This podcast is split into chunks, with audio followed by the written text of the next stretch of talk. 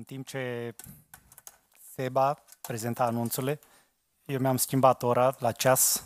Riscam să vă țin mai mult cu o oră, dar uh, am făcut-o la timp. Și uh, al doilea lucru pe care vreau să-l menționez, mulțumesc pentru răbdare. Aveți răbdare cu mine și Dumnezeu are răbdare cu mine și uh, împreună învățăm acest lucru atât de important, răbdarea.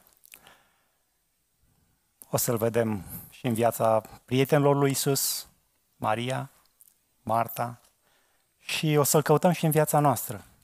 Lucrul acesta este o roadă a Duhului Sfânt de care avem mare nevoie și mulțumim că Dumnezeu se preocupă să lucreze în viața noastră și să lucreze la răbdarea noastră. Haideți să citim împreună, nu o să citim trei capitoluri, este destul de mare, dar aș vrea ca măcar jumătate din el să citim de la început până la versetul 27 inclusiv. Vă invit să deschideți Sfânta Scriptură, cei care o aveți la dumneavoastră, dacă nu ascultăm cu atenție sau puteți urmări în telefon. Evanghelia după Ioan, capitolul 11, de la versetul 1 uh, până la 27. Un oarecare Lazar din Betania, satul Mariei și al Martei, sora ei, era bolnav. Maria era aceea care a uns pe Domnul cu mir și i-a șters picioarele cu părul ei și Lazar, cel bolnav, era fratele ei. Surorile au trimis să-i spună lui Isus, au trimis la Isus să-i spună, Doamne, iată că acela pe care îl iubești este bolnav. Dar Isus, când a auzit vestea aceasta, a zis, boala aceasta nu este spre moarte, ci spre slava lui Dumnezeu, pentru ca Fiul lui Dumnezeu să fie proslăvit prin ea. Și Isus iubea pe Marta și pe sora ei și pe Lazar. Deci, când a auzit că Lazar este bolnav, a mai zăbovit două zile în locul în care era și în urmă a zis ucenicilor, haidem să ne întoarcem în ideea. Învățătorule, i-au zis ucenicii, acum de curând căutau iudeii să te ucidă cu pietre și te întorci în Iudeea? Isus a răspuns, nu sunt 12 ceasuri în zi? Dacă umblă cineva ziua, nu se poticnește, pentru că vede lumina lumii acesteia. Dar dacă umblă noaptea, se poticnește, pentru că n-are lumina în el. După aceste vorbe le-a zis, Lazar, prietenul nostru, doarme, dar mă duc să-l trezesc din somn. Ucenicii i-au zis, Doamne, dacă doarme, are să se facă bine. Iisus vorbise despre moartea lui, dar ei credeau că vorbește despre odihna căpătată prin somn. Atunci Iisus le-a spus pe față, Lazar a murit. Și mă bucur că n-am fost acolo pentru voi, ca să credeți. Dar acum, hai să mergem la el. Atunci Toma, a zis Geamăn, a zis celorlalți ucenici, haideți să mergem și noi să murim cu el. Când a, aflat Isus, când a venit Isus, a aflat că Lazar era de patru zile în mormânt. Și, fiindcă Betania era aproape de Ierusalim, cam la 15 stadii, mulți din iudei veniseră la Marta și Maria ca să le mângâie pentru moartea fratelui lor. Când a auzit Marta că vine Isus, i-a ieșit înainte, iar Maria ședea în casă. Și Marta a zis lui Isus, Doamne, dacă ai fi fost aici, n-ar fi murit fratele meu. Dar și acum știu că orice vei cere de la, de la Dumnezeu, îți va da Dumnezeu. Isus i-a zis, fratele tău va învia. Știu, i-a răspuns Maria, că va învia la înviere în ziua de apoi. Isus i-a zis, eu sunt învierea și viața. Cine crede în mine, chiar dacă ar fi murit, va trăi. Și oricine trăiește și crede în mine nu va muri niciodată. Crezi lucrul acesta? Da, Doamne, i-a zis ea, cred că Tu ești Hristosul, Fiul lui Dumnezeu care trebuia să vină în lume. Amin. Până aici citim noi. O să încerc să-mi fac lucrurile destul de confortabil ca să nu le pierd. Uh, se rezolvă, toate se rezolvă. Se va cunoaște lucrurile astea pe de rost.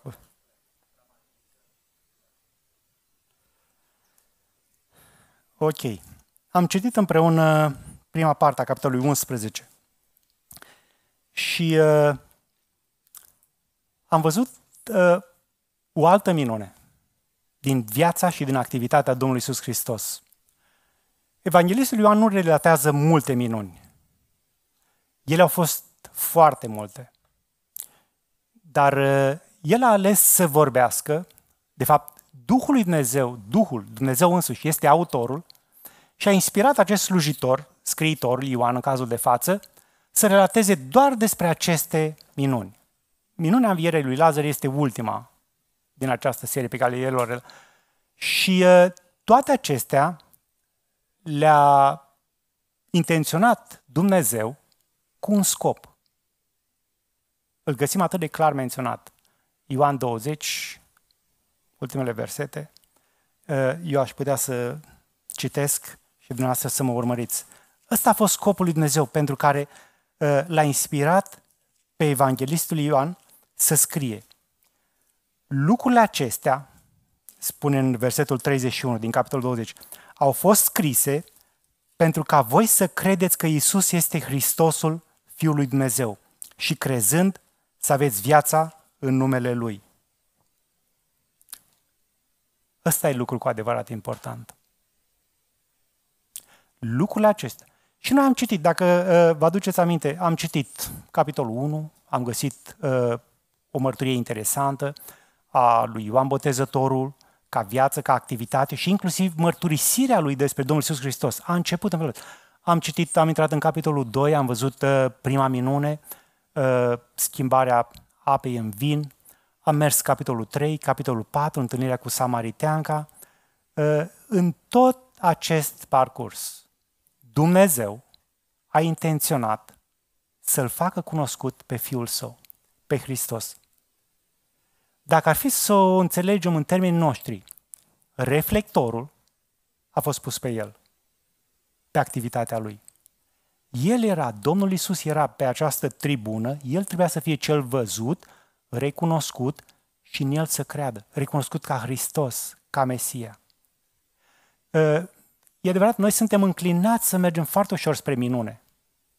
Spre minune, spre întâmplare, ne plac, avem nevoie, avem mare nevoie de minuni în viața noastră și uh, uh, de aceea suntem înclinați și punem accentul pe lucrurile acestea. Dar în realitate, vedem din intenția și din planul lui Dumnezeu, uh, planul acesta era pe Hristos să-L descopere, pe Hristos să-L facă mare, pe Hristos să-L facă cunoscut, pe Hristos, activitatea Lui. De aceea, toate acestea nu sunt decât piese dintr-un puzzle. Și schimbarea apei în vin, și înmulțirea pâinilor, și vindecarea orbului, și învierea lui Lazar, sunt piese dintr-un puzzle. E adevărat că ele au culminat și au mers progresiv, dar totdeauna acesta a fost scopul lui Dumnezeu.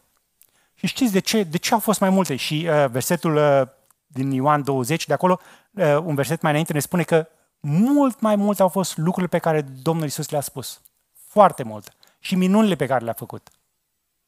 Dar a ales doar acestea, și noi am rămas pe Evanghelia după Ioan, acestea sunt suficiente ca noi să credem că El este Hristos și crezând să avem viața veșnică. Cum înțelegem lucrul acesta? Păi o parte nu le-a făcut acolo printre ei. O parte le-a făcut în Siria, o parte le-a făcut dincolo de Iordan.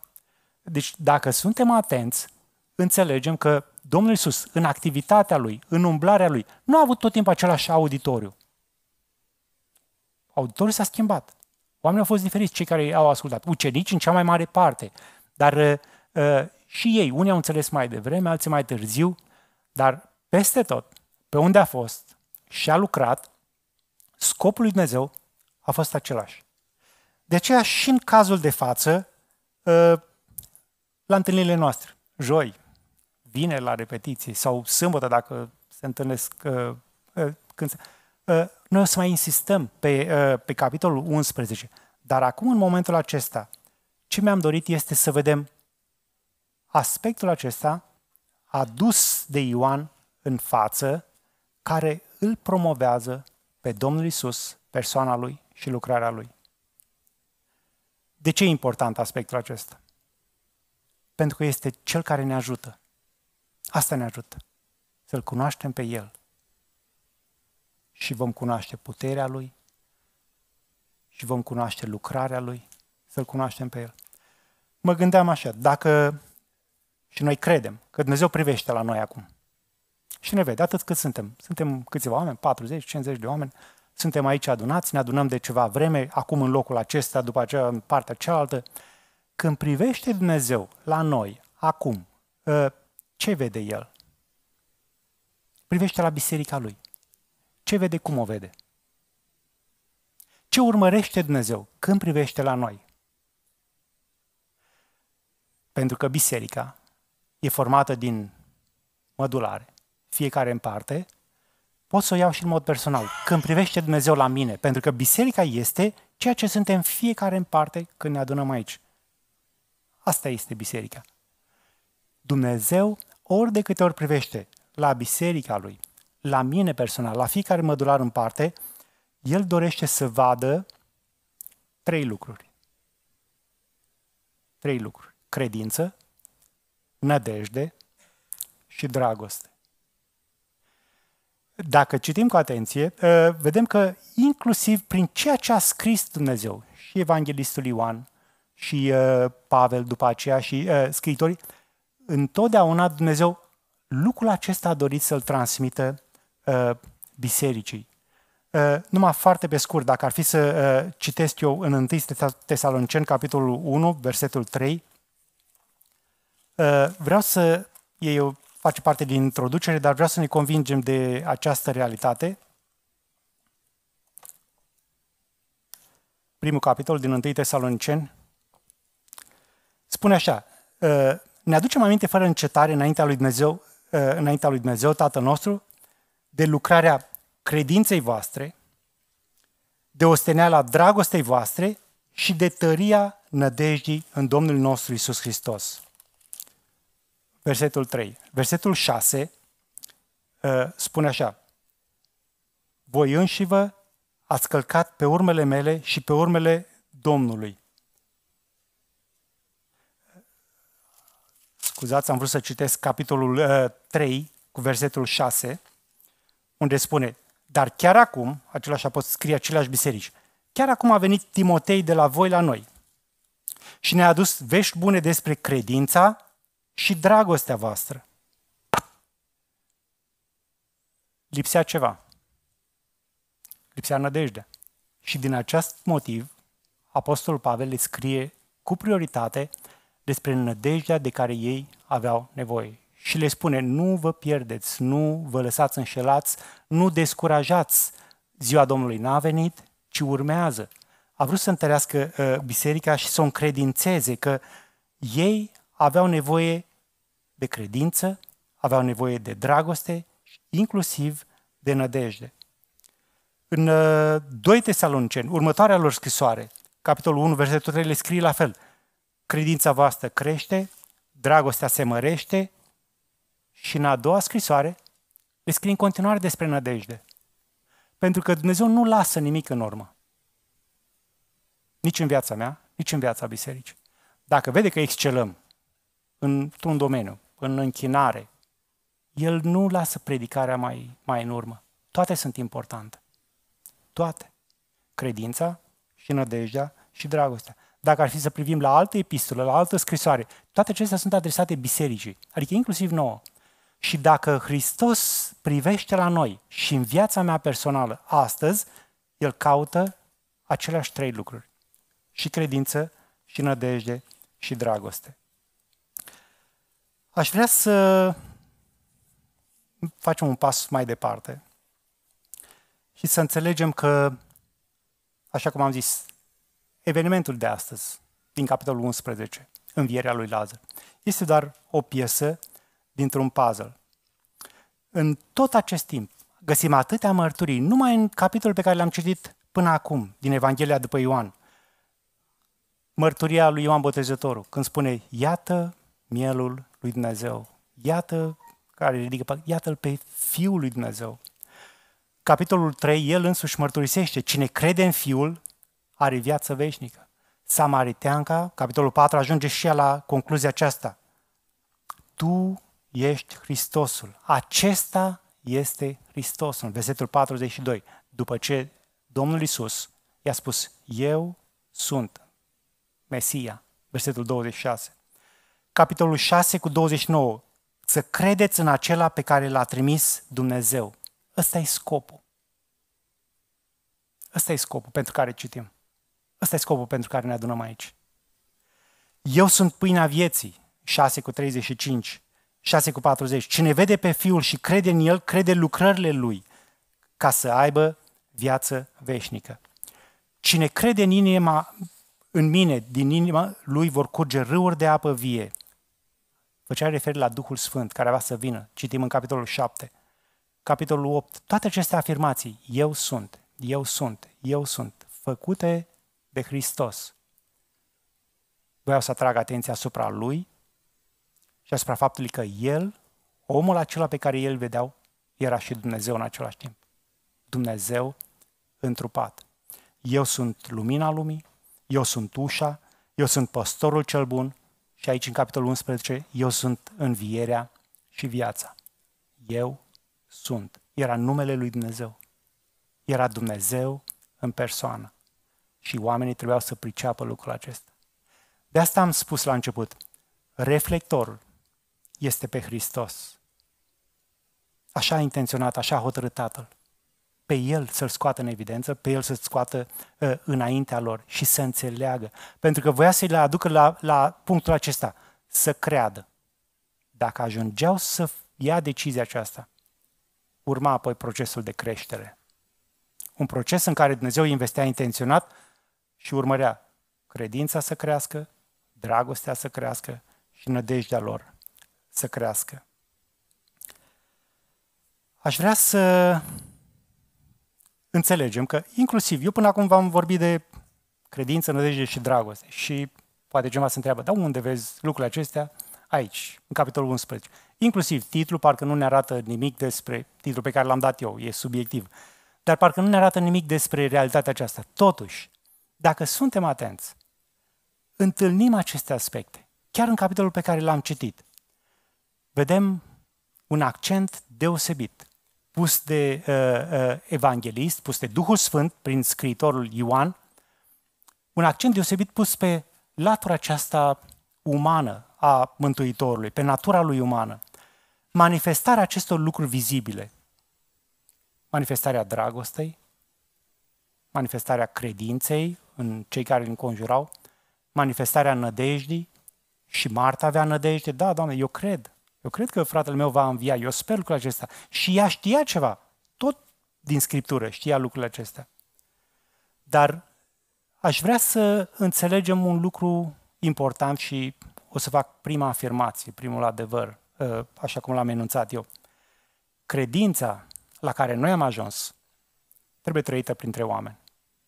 La fel ca și în capitolul 11. Asta vedem. O credință trăită printre oameni. Și primul enunț am formulat eu așa. Dumnezeu cunoaște totul despre tine. Eu îmi cunosc oile mele. Am citit, am auzit duminica trecută, duminica trecută, Ioan 10 cu 14. Eu îmi cunosc oile mele și ele mă cunosc pe mine. Și uh, când ne gândim la acest adevăr, că Dumnezeu cunoaște totul despre tine, aș vrea să credem în așa fel încât acum ne este ușor. Zicem, suntem aici, suntem bine, suntem ok în ochii noștri și a lui Dumnezeu, suntem adunați la închinare, dar noi nu stăm numai aici, noi plecăm de aici. Plecăm acasă, suntem la lucru, sunt doar eu și cu familia, uh, cu soția. Dumnezeu mă cunoaște inclusiv acolo. Și știe inclusiv acolo ce fac eu. Știe și când sunt în trafic, sau în acele situații sensibile în care uh, las să se mai vadă și din firea mea. Dar uh, în mod intenționat Dumnezeu a, a descris capitolul, uh, întâmplarea aceasta din capitolul 11, în care vedem și latura umană a Domnului Iisus Hristos s-a înfiorat în Duhul lui, vedem empatie atunci când a aflat uh, uh de durere, când a ajuns în uh, preajma lor, când a ajuns împreună cu Maria, cu Marta, cu ceilalți ucenici, a plâns împreună cu ei. Vedem manifestarea aceasta umană în viață. Domnul Iisus a fost om 100%, a fost Dumnezeu 100%. A luat un trup ca al nostru, tocmai ca să mă înțeleagă pe deplin și perfect. Și mă înțelege. A experimentat și el dezamăgirea, a experimentat trădarea, a suferit de foame, poate de frig, de oboseală. A experimentat aceleași lucruri pe care le experimentez și eu și tu, tocmai ca să ne poată înțelege. De aceea, uh, și uh, să ne poată înțelege și ca să ne poată veni în, uh, în ajutor. Când am spus că Dumnezeu cunoaște totul despre tine, vreau să credem că El cunoștea și despre Lazar. Până să vină trimișii. Știa Domn, Domnul Isus că Lazar este bolnav, că este în suferință? Dacă suntem atenți la tot ce spune Biblia despre Dumnezeu, credem că El știa. Amintiți-vă numai din Evanghelia după Ioan. Le știa gândurile, ce gândeau în inima lor, când cârcoteau, când șușoteau, când nu erau de acord cu ce, cu ce spune el, ce comentau pe lângă. Știa ce gândesc ucenicii, chiar dacă el mergea în față, ei erau în spate, să certau. Știa tot, pentru că era Dumnezeu. Pe asta pune accent cuvântul Dumnezeu. Isus știe și Dumnezeu cunoaște totul despre tine. Și când ești aici, și când pleci de aici. Există o armonie perfectă în planul lui Dumnezeu. Și uh, tocmai pentru că El știe totul, ne arată în capitolul pe care l-am citit și în, uh, chiar în blocul de text, ne arată că El nu se grăbește. Dumnezeu nu se grăbește, dar nici nu întârzie. Există un plan perfect pe care noi oamenii nu-l înțelegem de multe ori. Dar Dumnezeu îl știe și îl înțelege. Știe frământările, știe zbaterile mele, știe suferința mea. Cum înțelegem și mai bine planul acesta perfect? Păi numai din afirmațiile pe care le-am citit în Ioan, în Evanghelia pe Ioan, până acum. Când ne zice așa, 2 cu 4, nu mi-a venit încă ceasul. Era, la, uh, era în Cana, la nuntă și mama lui l-a rugat și el spune, ai un pic răbdare. Pentru că tatăl are un plan perfect de săvârșit. Când s-a întâmplat? Dar tot atunci. N-a mai trecut luni, săptămâni sau nu ce. Tot atunci s-a întâmplat. Dar poate câteva minute sau o oră mai târziu, la timpul hotărât clar de Dumnezeu. Dar tot atunci.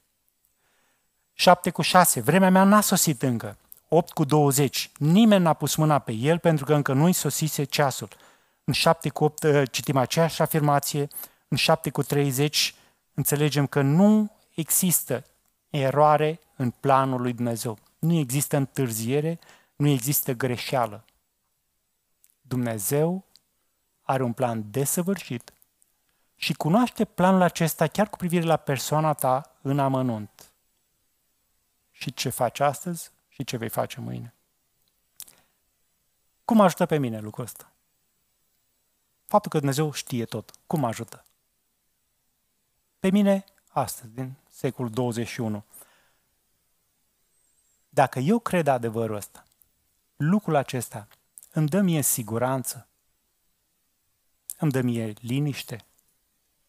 Când eu știu că așa este Dumnezeu, mă, deci Dumnezeu știe absolut totul, El are un plan perfect cu privire la toată omenirea, la tot pământul, la toată biserica, El are un plan perfect cu privire la mine, cu ce mă ajută pe mine lucrul acesta? Pentru că eu astăzi chiar am o problemă. Fie că e problemă financiară, fie că e problemă de serviciu, de locuință, sau probleme de sănătate, sau poate o relație uh, conflictuală, ceva ce nu funcționează bine. Și totuși Dumnezeu îmi spune că El știe totul și controlează totul. Acest adevăr îmi dă mie pacea de care eu am nevoie. Când privește Dumnezeu la mine, când privește la biserica lui, de aici din locul acesta, am vrea să înțelegem cum se uită. Pentru că noi suntem la uh, tema aceasta și urmărim prin tot ceea ce facem aici să devenim tot mai asemănători cu Domnul Isus Hristos. Înțelegem să cunoaștem lucrarea Lui bine, înțelegem să uh, uh, o facem. De ce o și studiem? Pentru că am vrea ca în viața noastră, de zi cu zi, să fim tot mai asemănători cu Domnul Isus și am vrea să creștem. Dar revin la ce spuneam la început. Când Dumnezeu se uită la creșterea noastră, El vrea să vadă lucrurile astea, credință, nădejde și dragoste. Și al doilea aspect, la fel de important, este că El când se uită la tine, nu te compară pe tine, Seba, cu Corneliu. Dumnezeu privește la mine și mă compară pe mine cu Cristi de acum 2 ani, de acum 5 ani, de acum 10 ani și spune, este Cristi astăzi mai aproape de mine decât a fost săptămâna trecută, decât a fost anul trecut? Asta urmărește Dumnezeu. Prin tot ceea ce am învățat, prin tot ceea ce noi am studiat împreună, ne uităm la viața Domnului Iisus Hristos, la tot ce a făcut El, ă, El se uită la mine și zice, este Cristi mai aproape de mine? Ă, văd eu crescând dragostea în viața Lui? Văd eu crescând ă, nădejdea? Văd eu crescând credința? Nu mă compară cu niciunul de aici. Pentru că eu aș fi înclinat, dar eu sunt mai bine decât, decât dacă mă uit așa un pic, lucrurile sunt clare, rezolvate, eu nu reacționez cum reacționează. Nu. Dumnezeu mă compară pe mine cu mine. Și El vrea să vadă o creștere. Și din acest motiv tot investește mereu și mereu în mine. Aș vrea să mai fac un enunț, al doilea. Dacă am citit blocul acesta de text, prima jumătate a capitolului. În versetul 25 am citit așa. Iisus i-a zis, eu sunt învierea și viața. Și așa cum am scris și aici, Iisus este sursa vieții. Urma să vedem, dacă citeam capitolul până la final, cum uh, el era dovada vie a învierii. L-a înviat pe Lazar. Dar ne spune clar că El este și învierea și viața. Nu doar învierea. Adică eu îl văd pe El că, ca fiind sursa vieții, sursa a tot ceea ce eu primesc.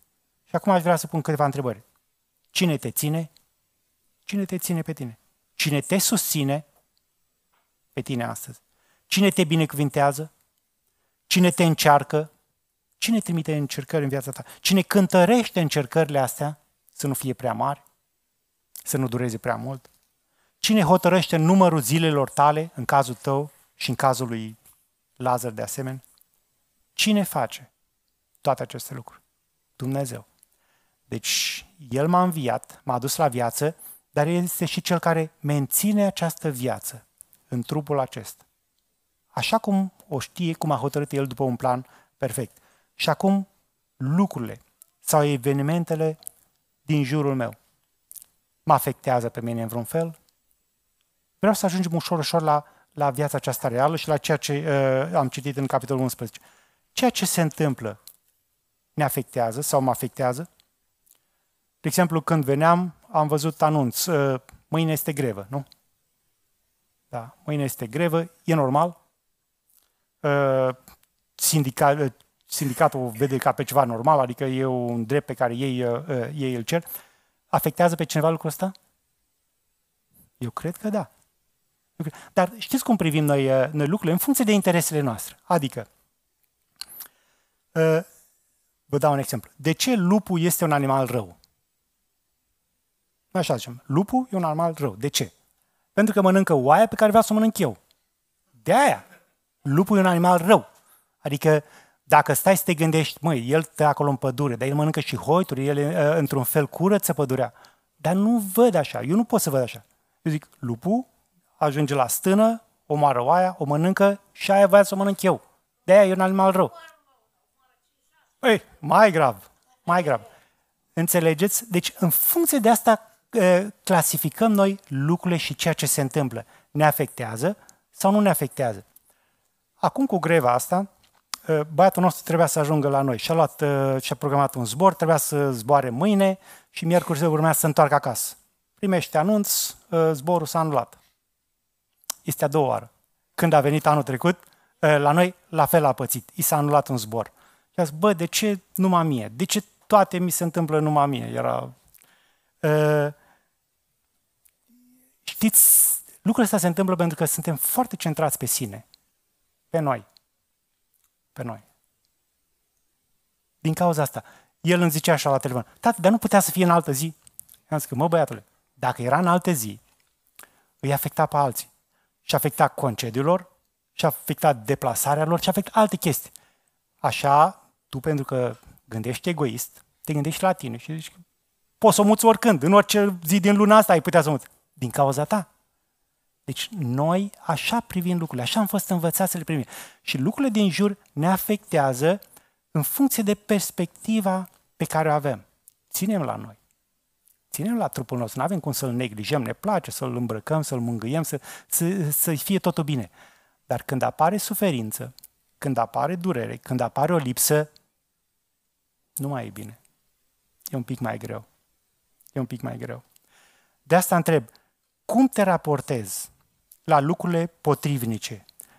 Sau cum interpretezi așteptarea? Nu uitați, ă, nu uităm de planul perfect al lui Dumnezeu, de planul desăvârșit. Apropo, a doua zi, după ce ă, i-am cumpărat alt bilet, urmează să vină în seara asta și mă duc să-l, să-l aduc, a doua zi mă sună și spune, ă, tată, dar, deci după ce s-au rezolvat, dar eu cum ar trebui să iau lucrurile astea ca pe un semn? S-a luat un zbor, acum s-a anulează al doilea zbor, adică cum ar... Și noi suntem la fel de încurcați. De multe ori nu știm. Doamne, cum să înțeleg, cum să interpretez eu chestia asta? Că, uite, mi se întâmplă o dată, mi se întâmplă de două ori, uh, nu știm. L-am liniștit și în privința asta, dar vreau să te întreb și să-mi pun eu o întrebare. Uh, cum interpretezi ceea ce se întâmplă? Cum te afectează pe tine? Cum te raportezi? Și cum uh, vezi tu așteptarea de care trebuie să dai dovadă? Ca și în cazul Mariei și în cazul Martei, au avut și ele niște așteptări. Oamenii din jur au avut și ei așteptări. De asta ei pun întrebarea, mă, dar chiar n-a putut să să se ocupe și de el. Era prietenul lui. L-a lăsat să moară. A vindecat un orb din naștere. Ceva extraordinar. Și n-a putut să se Nu știu, nu ne spune Biblia ce, ce, ce boală a avut. Dar așteptarea e grea. În toate situațiile pentru fiecare dintre noi. Și acum, numai foarte pe scurt, gândiți-vă la momentele acestea care au făcut diferența. Vă aduceți aminte de Saul când a vrut să aducă jertfă? 1 Samuel 13, versetul 8. Și eu doar am uh, spicuit aici. Saul a așteptat șapte zile. Exact după cum vorbise cu prorocul. Uh, uh, Saul probabil se înțelesese, măi, mă aștept, Poporul era strâns, dar era speriat. Era speriat rău, tremurau toți, s-au ascuns prin pește, prin... pe unde au putut s-au ascuns. S-au așteptat. Când a văzut că n-a venit, a adus el jertfa. Versetul 9, a adus el jertfa. Versetul 10, a venit Samuel. Atunci, nici nu terminase de ars. Și atunci a venit Samuel. Și uh, dacă vedem, citim și versetul 11, vedem răspunsul lui, uh, lui Saul. Dacă tu n-ai venit, dacă tu n-ai venit, am acționat eu. Și noi știm multe exemple din viața lui Avram. Acționăm noi pentru că nu reușim să înțelegem planul acesta desăvârșit al lui Dumnezeu cu privire la viața noastră. Nu reușim să-l pricepem pe deplin. Știți când îl pricepem? Când citim despre el. De exemplu, acum e ușor să mă uit la viața lui Iosif și să o înțeleg. A fost vândut de tânăr, adolescent fiind, l-au vândut frații lui, a ajuns străin, a ajuns rob și a suferit pe nedrept. El nu știa de ce suferă, Iosif, când era în temniță. Nu știa. Mult mai târziu a înțeles și ne-a lăsat și nouă scris. Dumnezeu a vrut să se folosească de el ca să salveze întreg poporul. Dar noi astăzi, în secolul 21, pentru că avem toată istorisirea, citim, în câteva minute am înțeles, e clar, gata. Și la fel a fost și în cazul lui Iov. Știa Iov ce îi se întâmplă atunci când i-au murit copiii, când a pierdut tot, tot, tot, tot. Nu știa. Știa David ce se întâmplă cu el când și-a pierdut cei mai frumoși ani ai lui. 10 ani de zi, poate de la 20 de ani la 30 de ani, i-a pierdut, hăituit fiind de, uh, de, de Saul. Știa? Nu știa. Nu înțelege. Noi citim și înțelegem. Dar când e vorba de viața noastră, atunci nu mai înțelegem. Când e vorba de viața noastră. Și când trebuie să așteptăm noi. Și când trebuie să împlinim noi planul acesta al lui Dumnezeu, atunci ne este greu. Dar poate peste o vreme o să înțelegem. Mai târziu. Trebuie doar să avem răbdare. Răbdare la fel ca uh, și în cazul de față. Trebuie să avem răbdare pentru că Dumnezeu are un plan de săvârșit și îl împlinește. Dumnezeu hotărăște, Dumnezeu alege ce face, când face, cu cine face. Dumnezeu hotărăște totul. Asta trebuie să înțelegem mai. Lazar a fost înviat. Exact în acea vreme, în aceeași perioadă de timp. Vă aduceți aminte cine a murit? Nu spun că în aceeași lună, dar vreau să zic, ă, pe timpul acela, cât ă, Domnul Iisus își împlinea lucrarea pe pământ și a vindecat atâția oameni, ă, a făcut atâtea minuni, pretutindeni și peste tot. Verișorul lui, Ioan, botezătorul, a murit. A murit decapitat. Eu stau și mă gândesc, bă, au fost situații similare. Ioan a fost prins în temniță, dar a fost prins și Petru și era în temniță. Păi pe Petru l-a salvat, a trimis sângerii, pac, pac, l-a scos de acolo, n-a știut nimeni nimic, adică și uh, a avut un alt parcurs. În cazul lui Ioan, de ce nu a procedat la fel? Dumnezeu are un plan desăvârșit. Când spune atât de frumos și noi dacă citim, uh, mi-aș dori să înțelegem uh, afirmația aceasta, trebuie ca El să crească, iar eu să mă micșorez. Așa putem înțelege de ce l-a scos Dumnezeu din cursă pe Ioan Botezătorul atât de devreme. Poate ar fost greu să trăiască ani de zile uh, uh, în felul acesta. Dumnezeu știe. Dumnezeu știe de ce. Și noi nu putem să, și nu avem voie nici să fim supărați, nici să-L judecăm în, pentru absolut nimic din ce face și ce îngăduie El. Chiar și când e vorba de suferință, când e vorba de durere, când e vorba de lipsuri, când e vorba de așteptare. Deci Dumnezeu face totul. Începutul de an a fost cu mesajul acesta și n-aș vrea să-l uităm. Roman 8 cu 28. Toate lucrurile lucrează împreună spre binele celor ce iubesc pe Dumnezeu.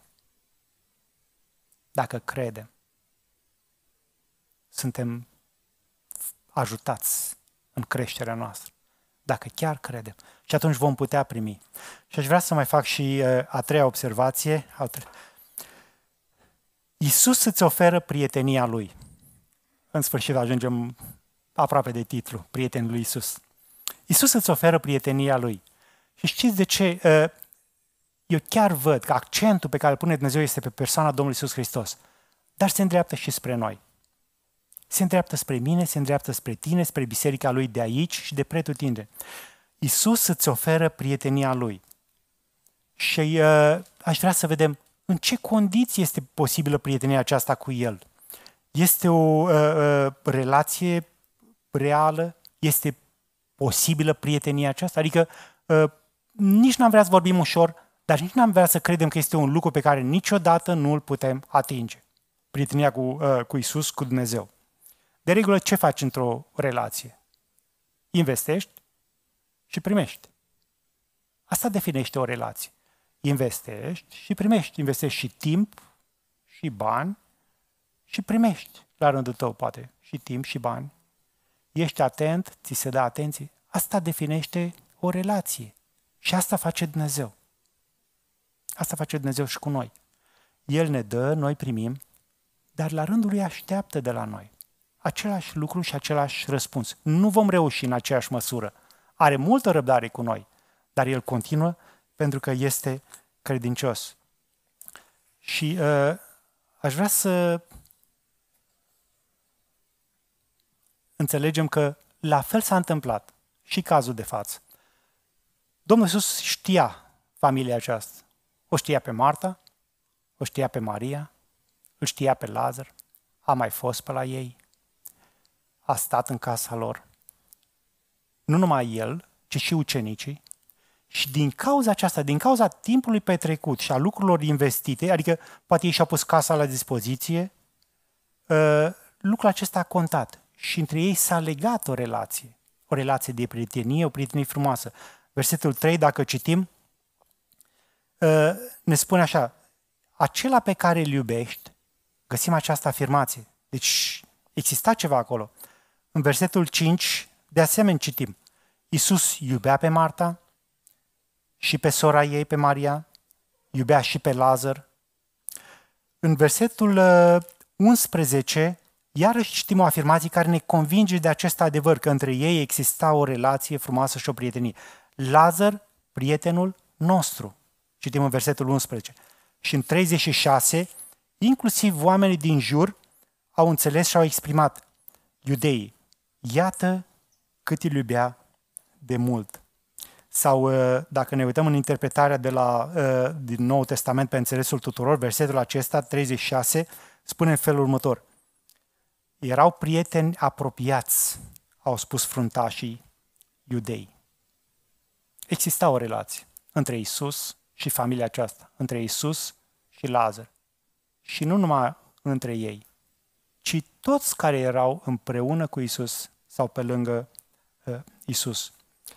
De aceea aș vrea să pricepem acest adevăr și să înțelegem că este posibil inclusiv pentru noi. Cine este al lui Isus, este împărtășie cu El, cu Isus, cu Dumnezeu, cu biserica. Și pentru aceasta ă, ne ajută mult ă, versetul din 1 Ioan 1 cu 3. Și aș vrea să ă, vi-l citesc. Pentru că ne arată ce înseamnă părtășie, ce înseamnă relație.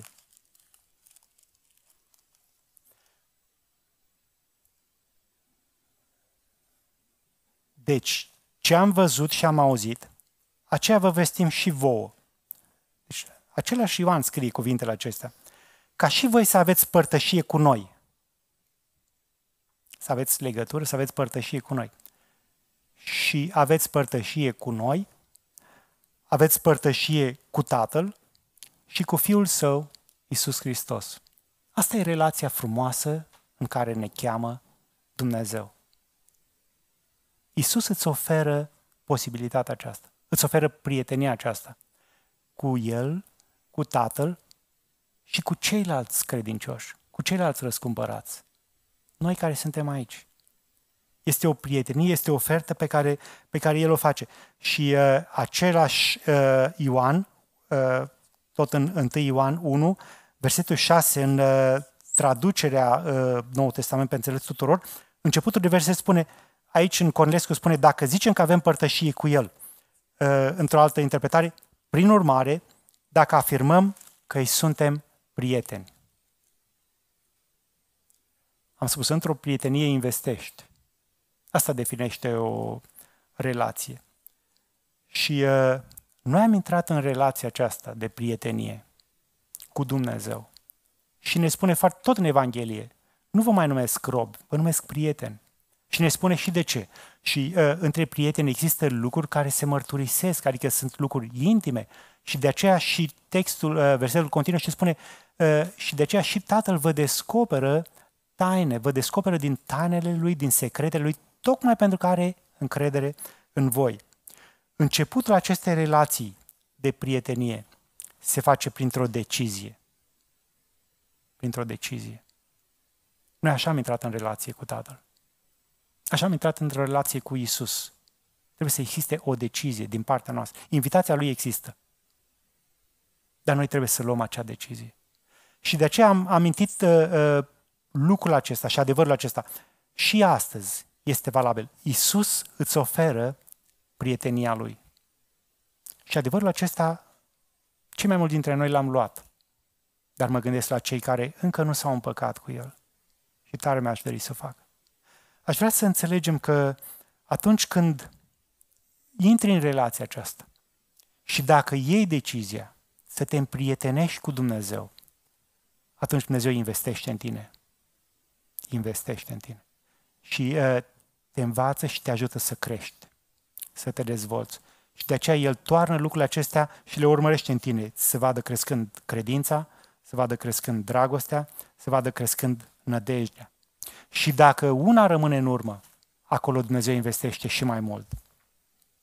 Și uh, aș vrea să, în discuțiile noastre pe, pe grupe, Aș vrea să vedem care sunt domeniile acelea în care poate am rămas în urmă și în care avem nevoie de ajutor. Aș vrea să înțelegem că Dumnezeu cu prioritate ne îndreaptă privirea spre El, spre Fiul Său.